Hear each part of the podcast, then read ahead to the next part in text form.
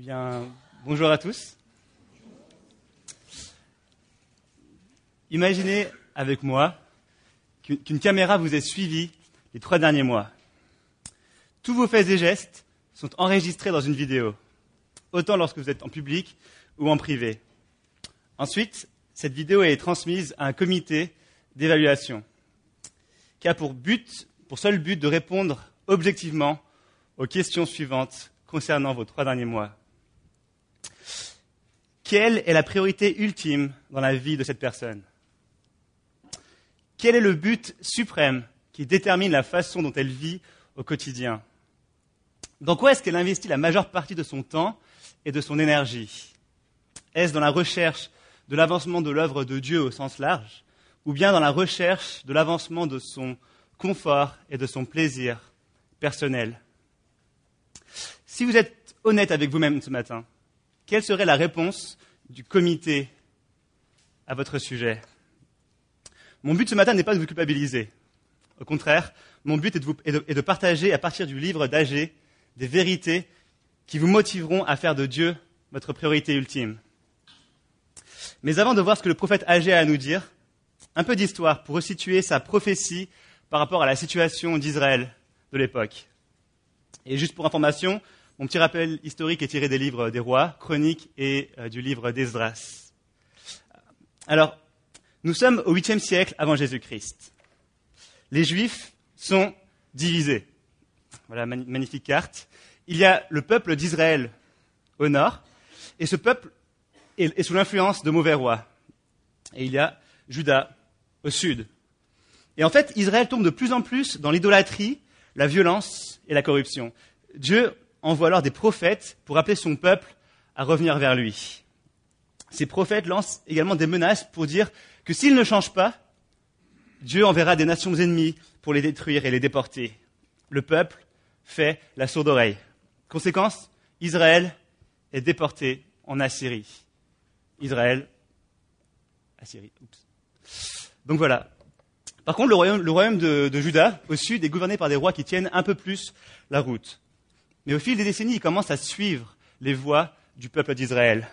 Alors comme pour Israël, Dieu leur envoie des, prophètes qui leur partagent le même message. Si vous ne revenez pas à Dieu, vous connaîtrez le même sort qu'Israël.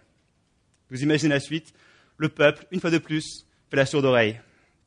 Il n'écoute pas et la conséquence ne se, ne se fait pas attendre. En 586, Dieu envoie les Babyloniens pour détruire Jérusalem, y compris ses murailles, y compris son magnifique temple. Le peuple de Juda est alors déporté à Babylone. Et donc, nous sommes maintenant dans cette période qu'on appelle l'exil. Les Juifs sont loin de leur terre promise, ils n'ont plus de temple, ils ne connaissent plus la bénédiction de Dieu, et là on se dit qu'il n'y a plus trop d'espoir. Dieu avait promis au roi David que l'un de ses descendants siégera sur un trône éternel, duquel il régnera sur le monde entier. Eh bien, on dirait que c'est mal parti les Juifs sont sous la domination d'empires bien plus forts et bien plus imposants qu'eux. Alors, est-ce que c'est la fin de l'histoire? Eh bien, heureusement que non. Parce que Dieu tient toujours ses promesses et les accomplit souvent au travers de scénarios assez improbables. Dans notre cas, voici le scénario. Une cinquantaine d'années après la destruction de Jérusalem, les Babyloniens sont renversés par les Perses. Et l'une des premières choses que le roi de Perse décide de faire, c'est de décréter que les, que les Juifs retournent à Jérusalem pour y reconstruire leur temple. Alors environ 50 000 personnes décident d'y retourner. Et dès leur arrivée, ils commencent à poser les fondations du temple. À la fin de la première étape, c'est la fête. Tout le peuple se réjouit et loue les louanges, et, et loue Dieu. C'est bien parti, mais malheureusement, les ennuis commencent. Les peuples voisins des Juifs n'aiment pas les Juifs. Et ils voient d'un mauvais œil leur retour à Jérusalem et la construction du temple. Et donc ils font tout ce qu'ils peuvent pour décourager les Juifs dans leur projet. Ils les intimident, ils influencent les autorités sur place pour leur mettre des bâtons dans les roues, et ça marche. Les Juifs commencent à se décourager et à baisser les bras. Après même pas deux ans de construction, le projet est abandonné. Les années passent. Et donc ces Juifs qui étaient tout enthousiastes pour euh, l'œuvre de Dieu se focalisent sur d'autres choses. Pour beaucoup d'entre eux, leur priorité consiste désormais à, construire leur maison et à, les, décorer. le temple est oublié pendant une quinzaine d'années. Et c'est là que Dieu appelle le prophète pour, pour encourager son peuple. Mais avant de voir ce que, que, ce que Agé a à leur dire et à nous dire, j'aimerais faire un petit parallèle entre la situation d'Israël de cette époque-là et notre situation. Là, vous allez me dire, mais en quoi cette histoire me concerne? Eh bien, est-ce que cette situation vous rappelle quelque chose à vous qui êtes chrétiens ce matin? Rappelez-vous, nous étions captifs de notre ennemi, le diable. Nous vivions en territoire ennemi, soumis à un maître qui était tout sauf bienveillant. Lorsque nous étions captifs, nous rêvions tous de liberté, mais nous nous disions qu'une telle liberté était illusoire et qu'elle n'existait pas. Et c'est là que nous, avons commencé à faire la connaissance de Jésus. Il a progressivement commencé à nous ouvrir les yeux sur notre situation. Il nous a convaincus qu'il pouvait nous rendre libres et qu'il était allé jusqu'à mourir sur la croix pour payer le prix de notre liberté. Nous l'avons cru et il nous a, libérés. Vous vous rappelez de ce moment-là? Beaucoup d'entre nous étions vraiment enthousiastes. Nous n'arrêtions pas de chanter notre louange, enfin les louanges de Dieu, notre joie d'être enfin libres. Dieu était notre préoccupation première. Notre temps et notre énergie lui étaient consacrés. Nous passions beaucoup de temps à lire la Bible, à prier, à parler de Jésus à nos amis, à mettre nos dons au service de l'Église. Mais au fil des mois, juste cacher ça. Au fil des mois, nous avons commencé à réaliser que la vie avec Jésus n'allait pas être un long fleuve tranquille. Les épreuves de la vie chrétienne ont commencé à surgir et à nous décourager, à nous fatiguer. Et c'est alors que plusieurs d'entre nous ont décidé de baisser les bras. Vous êtes toujours chrétien? Vous venez à l'église, mais votre cœur et vos priorités sont ailleurs. Face aux difficultés liées, au service de Dieu, vous avez décidé de miser plus sur votre confort et votre plaisir personnel. Est-ce que vous vous identifiez un peu à cette réalité? Quoi qu'il en soit, que vous ayez décidé de, persévérer ou bien de baisser les bras, le livre d'Agé est rempli d'encouragement pour nous tous. Si vous avez tenu ferme, il vous, encouragera à continuer la course de plus belle. Si vous avez baissé les bras, il vous encouragera à vous relever. Je vous invite maintenant à ouvrir votre Bible euh, au livre d'Agé, si vous n'avez pas encore fait. C'est le troisième livre de l'Ancien Testament en partant de la fin. Donc il y a Matthieu, ensuite il y a Zacharie, non, bah, pardon, Malachie, Zacharie, puis Agé. Alors je vais attendre que tout le monde le trouve. Par rapport à ma Bible, c'est environ comme ça. 4 cinquièmes.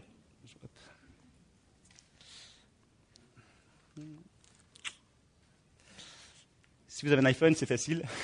Un Florent Alors juste pour intro, nous pouvons facilement découper le livre en quatre parties qui correspondent chacun à un message distinct du prophète. Et, euh, vous trouverez le plan sur le bulletin de l'Église. Chaque message, chaque message partage une vérité qui nous permet de retrouver la motivation et de faire de Dieu et de son service la priorité ultime dans notre vie. Eh bien, commençons par le premier message. On va lire les versets 2 à 6 du premier chapitre. Voici ce que dit l'Éternel, le Maître de l'univers. Ce peuple prétend, il n'est pas encore venu le moment de reconstruire la maison de l'Éternel. Et pourtant, la parole de l'Éternel leur était adressée par l'intermédiaire du prophète âgé. Est-ce le moment pour vous d'habiter vos maisons lambrissées quand ce temple est détruit? Voici ce que dit maintenant l'Éternel, le Maître de l'univers. Réfléchissez attentivement à votre conduite. Vous semez beaucoup et vous récoltez peu. Vous mangez et vous n'êtes pas rassasiés. Vous buvez et vous n'êtes pas désaltérés vous êtes habillé et vous n'avez pas chaud. Le salaire de celui qui travaille tombe dans un sac percé. Est-ce que vous vous rendez compte de, l'ironie de la situation? Les Juifs ont abandonné la construction du temple de Dieu et l'ont remplacé par la construction et la décoration de leur propre maison. Des maisons lambrissées, c'est des maisons dont les murs sont recouverts de bois ou de marbre. En d'autres termes, c'était du luxe pour les Juifs de retour d'exil. Ils avaient tout ce dont ils avaient besoin pour construire le temple, mais ils ont préféré d'utiliser ces ressources pour développer leur confort personnel. Les Juifs ont décidé d'utiliser les dons que Dieu leur donnait pour leur propre avantage. Aujourd'hui, Dieu ne nous demande plus de bâtir un temple pour lui. Le temple, c'était l'endroit où les Juifs pouvaient rencontrer Dieu. Aujourd'hui, le temple, c'est nous, puisque Dieu vit en nous. C'est nous en tant que, en tant qu'individu et en tant qu'Église. En revanche, Dieu continue à nous donner toutes sortes de dons. La santé, des relations, du temps, de l'énergie, euh, du travail, des compétences. La question que ce passage nous pose est donc de savoir si nous utilisons ces dons que Dieu nous donne avant tout pour développer notre confort et chercher notre plaisir, ou bien pour faire avancer le royaume de Dieu. Dieu nous appelle à réfléchir attentivement à notre conduite au verset 5. En d'autres termes, il nous appelle à nous remettre en question. Ce passage nous invite à nous poser la question suivante. Comment est-ce que j'utilise les ressources que Dieu me donne Il n'est pas facile de répondre à cette question, mais Dieu nous donne un indicateur qui nous permet de sonder notre cœur. Au verset 6, il utilise cinq images. Une semence large qui conduit à une récolte pauvre, de la nourriture qui ne rassasie pas, des boissons qui ne désaltèrent pas, des habits qui ne réchauffent pas, et un salaire qui part vite en fumée. En fait, ces images représentent l'insatisfaction de ceux qui ont pour priorité ultime leur confort personnel. Et nous savons très bien de, quoi ils parlent. Nous avons tous été confrontés à, des frustrations similaires. Une promotion qui était censée rendre plus épanouie, mais qui, nous, mais qui dessèche. Un repas succulent chez Bocuse, mais qui n'empêche pas notre ventre de gargouiller quelques heures plus tard. Un vêtement qui était censé impressionner nos amis, qui se retrouve vite démodé. En d'autres termes, Dieu est en train de nous, de nous, dire que nous aurions beau travailler plus, manger, boire plus raffiné, nous habiller plus luxueusement et mieux gagner notre vie. Ces choses en elles-mêmes ne nous conduiront pas nécessairement à la satisfaction, à la vraie satisfaction. Nous avons tous essayé, à un moment ou à un autre, de trouver notre satisfaction dans l'une ou l'autre de ces choses. Et nous savons tous que le prophète a raison, non? Face à ce constat, Dieu nous donne un antidote, au verset 7 à 10. On va lire ensemble. Voici ce que dit l'Éternel, le Maître de l'univers. Réfléchissez attentivement à votre conduite. Montez sur la montagne, apportez du bois et construisez le temple. J'en aurai de la joie et je serai honoré, dit l'Éternel. Vous comptiez sur beaucoup et vous avez peu. Vous l'avez rentré chez vous, mais j'ai soufflé dessus. Pourquoi? déclare l'Éternel, le Maître de l'univers, à cause de ma maison qui est détruite, tandis que vous vous empressez chacun pour votre maison. Voilà pourquoi le ciel a retenu la rosée et la terre s'est produit.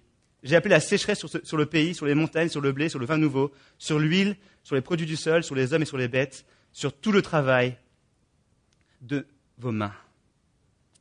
Eh bien, Dieu nous appelle à nous remettre en question et à revoir nos priorités. Mais il nous donne également un facteur de motivation au verset 8. Il nous dit que si nous le mettons en premier, il en aura de la joie et il sera honoré. Lorsque nos priorités sont bonnes, Dieu exulte. Est-ce que, est-ce que nous nous rendons compte du privilège que c'est? La manière dont nous vivons notre vie peut égayer le cœur de Dieu, le Créateur et le Maître de l'univers. Franchement, si cette vérité ne nous motive pas, qu'est-ce qui pourra vraiment nous motiver? Une personne amoureuse ferait tout ce qu'elle pourrait pour réjouir et honorer celle ou celui qui fait vibrer son cœur. Un parent qui aime ses enfants fera tout ce qu'il pourra pour réjouir et honorer leur cœur. Et il en est de même pour nous si nous aimons Dieu. Les versets 12 à 15 qui suivent nous montrent que ces vérités ont saisi le peuple de Dieu aux tripes, qui s'est mis alors comme un seul homme à reprendre la construction du temple, après 15 ans d'inactivité. Peut-être que vous vous dites ce matin que ça fait trop longtemps que, vous avez mis Dieu de côté, et que maintenant c'est trop tard. Eh bien, pas du tout. Peu importe depuis quand vous avez mis Dieu de côté, peu importe depuis quand votre cœur est froid ou tiède, si vous revenez à lui aujourd'hui, il y aura une fête au ciel. Alors voilà, la première vérité qui nous motive à placer Dieu en premier dans notre vie, c'est que nous pouvons réjouir et honorer le cœur de Dieu en, faisant cela. Passons au deuxième message, chapitre 2, verset 1 et 9. À la fin du premier chapitre, on a vu que le peuple a retrouvé la motivation pour construire le temple. Et, le, deuxième, message de Agé qui lui est révélé arrive même pas deux mois après le premier message. Et il nous apprend que le peuple est à nouveau découragé, comme on peut le voir au verset 2 et 3 du chapitre 2. Parle au gouverneur de Judas Zorobabel, fils de Shealtiel, au grand prêtre Josué, fils de Jotsadak, et au reste du peuple. Dis-leur, Quel est parmi vous le survivant qui a vu ce temple dans sa gloire première? Et comment le voyez-vous maintenant? Tel qu'il est, ne paraît-il pas comme rien à vos yeux? En fait, parmi ceux qui sont retournés d'exil, il y en avait qui, avaient, vécu à Jérusalem avant sa destruction et la destruction de son temple. Et ce temple, avant, était si magnifique, si imposant, que des gens du monde entier allaient à Jérusalem pour le voir et pour l'admirer. Et le nouveau temple qu'ils sont en train de construire est tout petit. Il est beaucoup moins glorieux que l'ancien. Le livre d'Esdras nous dit que lorsque les fondations ont été posées, il y avait deux réactions parmi le peuple. Les jeunes gens étaient super contents, super excités, alors que les personnes âgées pleuraient de nostalgie. J'aimerais faire un parallèle avec notre situation. Je sais que beaucoup d'entre vous sont impliqués dans un service pour Dieu. Certains servent parmi les jeunes, parmi les étudiants, d'autres à l'école du dimanche, d'autres dans une église de maison, d'autres par la visite de membres isolés, d'autres encore dans des services pratiques comme le ménage ou le bricolage, d'autres dans l'éducation de vos enfants, d'autres dans un business pour Dieu. Si c'est votre cas, alors vous avez forcément dû ressentir à un moment ou à un autre le découragement que ces anciens ont pu connaître. Franchement, si nous comparons notre service à des ministères plus grands ou plus connus, en France ou à l'étranger, bien sûr on, le compare à des récits de missionnaires du passé grandioses et surprenants, on peut facilement être découragé. Nous, avons parfois nous, nous, pouvons parfois nous demander si, tous les efforts que nous faisons en valent vraiment la peine. Parfois, nous avons l'impression que tous nos efforts sont un peu comme une goutte dans l'océan. À quoi bon? Peut-être que vous faites des efforts depuis des années et que vous avez l'impression que votre service ne porte aucun fruit. À vrai dire, vous avez carrément envisagé jeter l'éponge. Le prophète âgé nous encourage à persévérer. Voici la vérité qu'il donne, qu'il nous donne au verset 4 et au verset 5 du même chapitre. Maintenant, fortifie-toi, Zorobabel, déclare l'Éternel. Fortifie-toi, Josué, fils de Jotsadak, grand prêtre. Fortifie-toi, peuple entier du pays, déclare l'Éternel. Et travaillez, car je suis moi-même avec vous, déclare l'Éternel, le Maître de l'univers. Conformément à l'engagement que j'ai conclu avec vous quand vous êtes sortis d'Égypte, mon esprit est au milieu de vous. N'ayez peur. Et cette vérité est toute simple. Dieu, qui est appelé le maître de l'univers dans ce passage, est avec nous. Il ne nous abandonnera pas. Il ne nous laissera pas tomber. Alors persévérons dans notre service. Accrochons-nous. Fortifions-nous. Et n'ayons pas peur.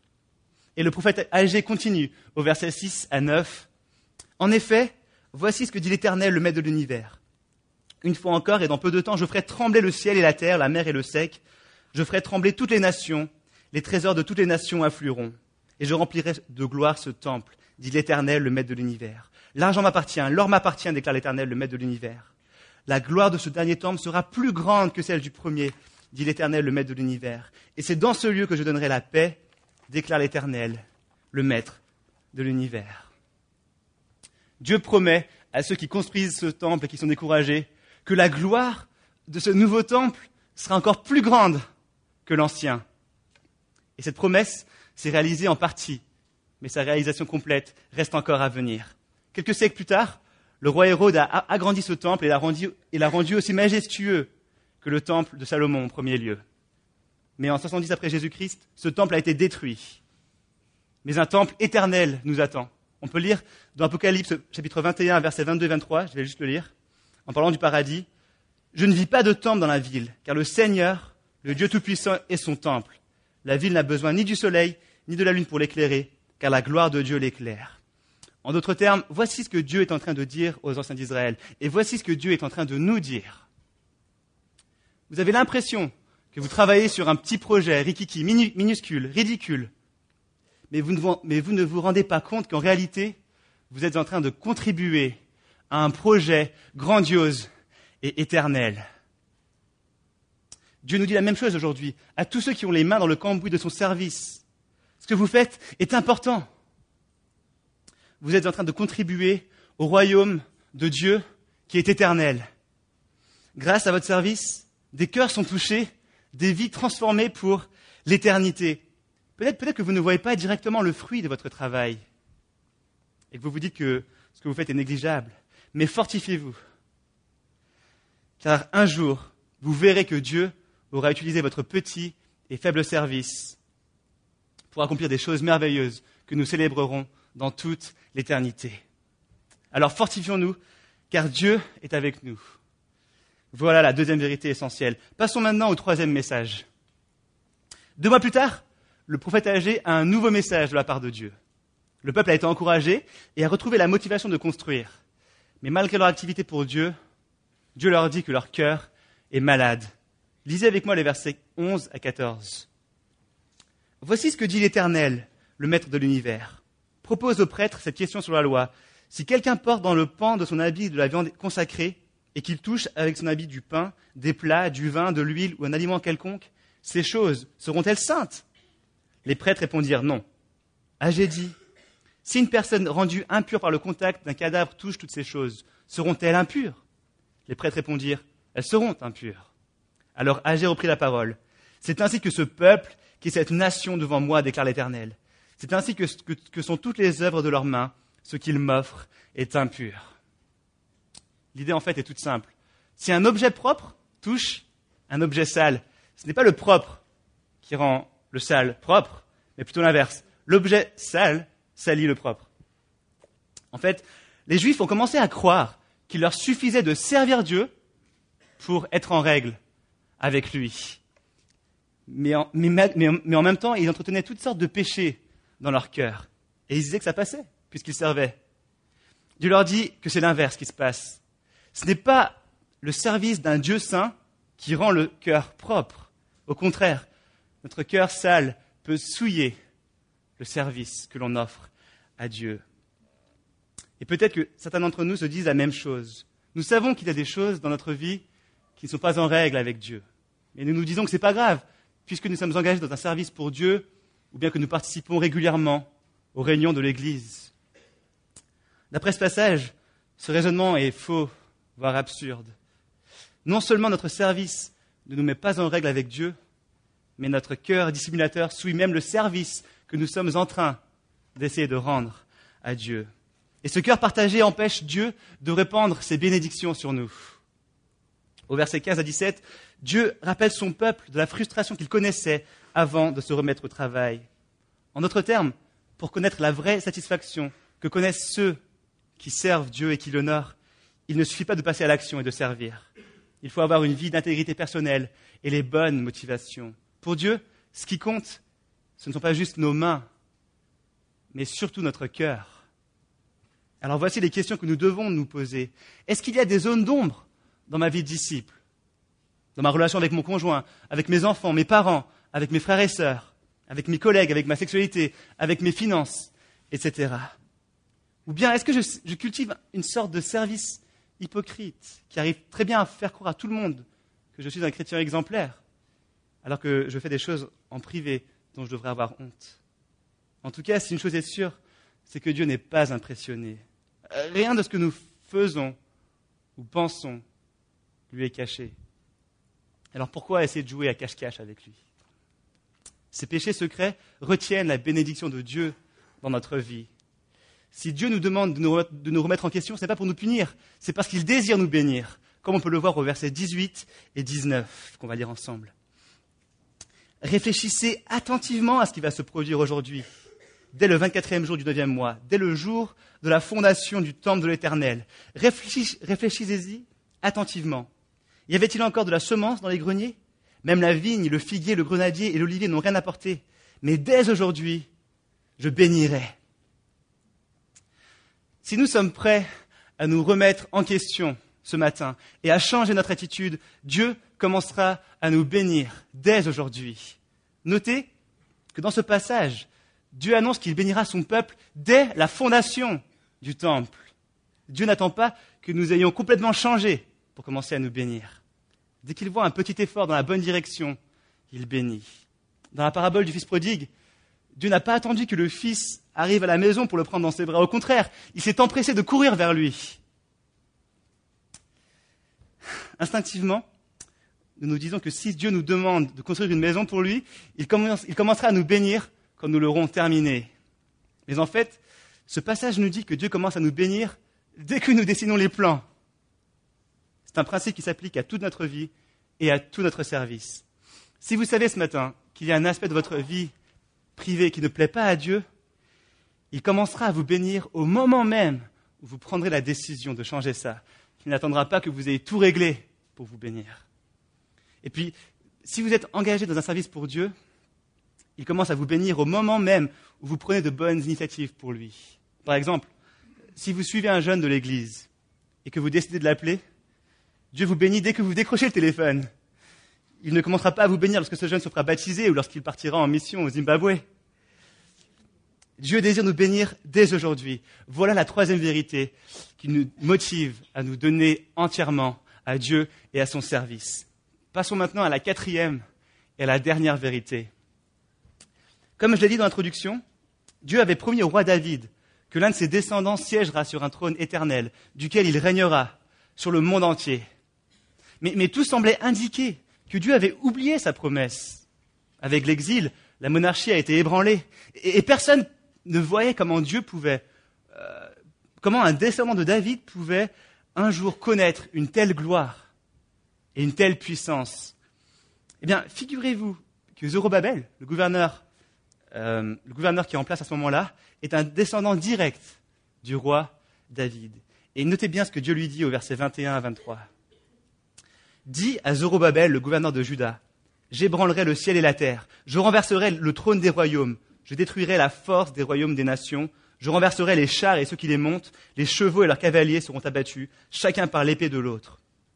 Ce jour-là, déclare l'Éternel, le Maître de l'univers, je te prendrai Zorobabel, fils de Shealtiel, mon serviteur, déclare l'Éternel, et je ferai de toi comme un sceau, car je t'ai choisi, déclare l'Éternel, le Maître de l'univers.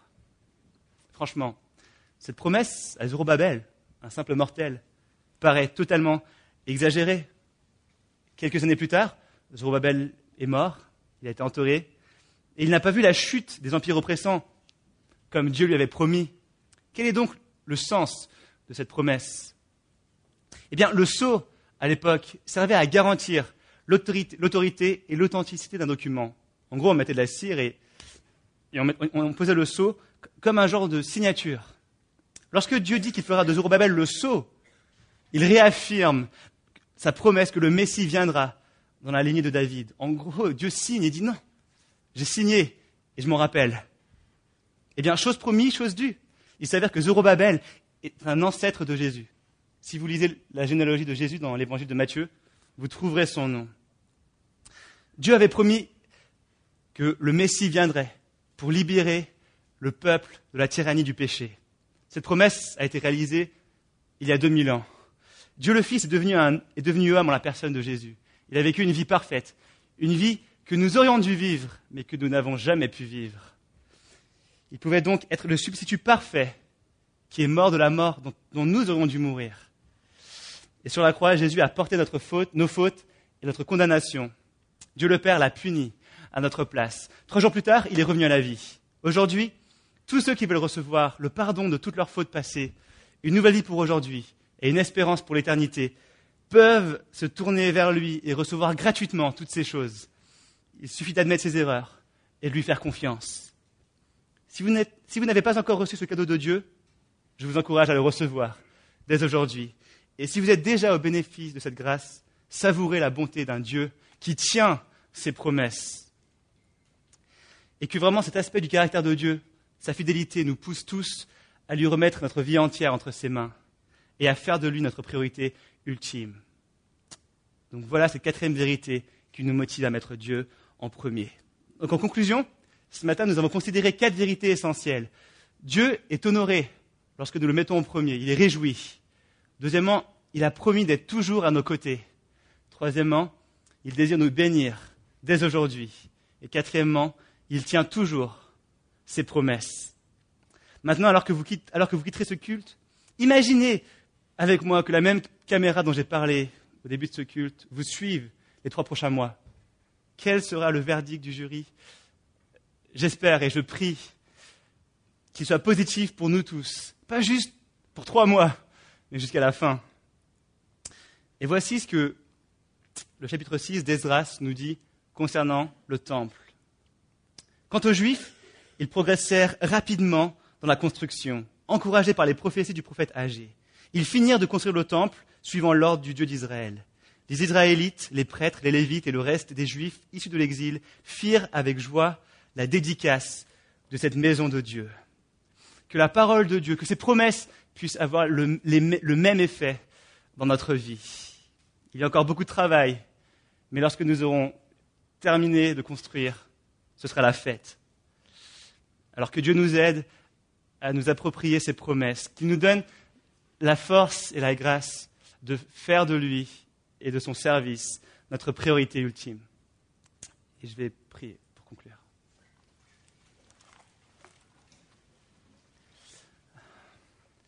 Seigneur, quand, je vois que Jésus a, dit que le plus grand commandement, c'était d'aimer Dieu de tout son cœur, de toute son âme, de toute sa force, je réalise à quel point j'échoue tellement souvent à ce, à ce commandement, à quel point d'autres choses dans mon cœur prennent ta place, Seigneur.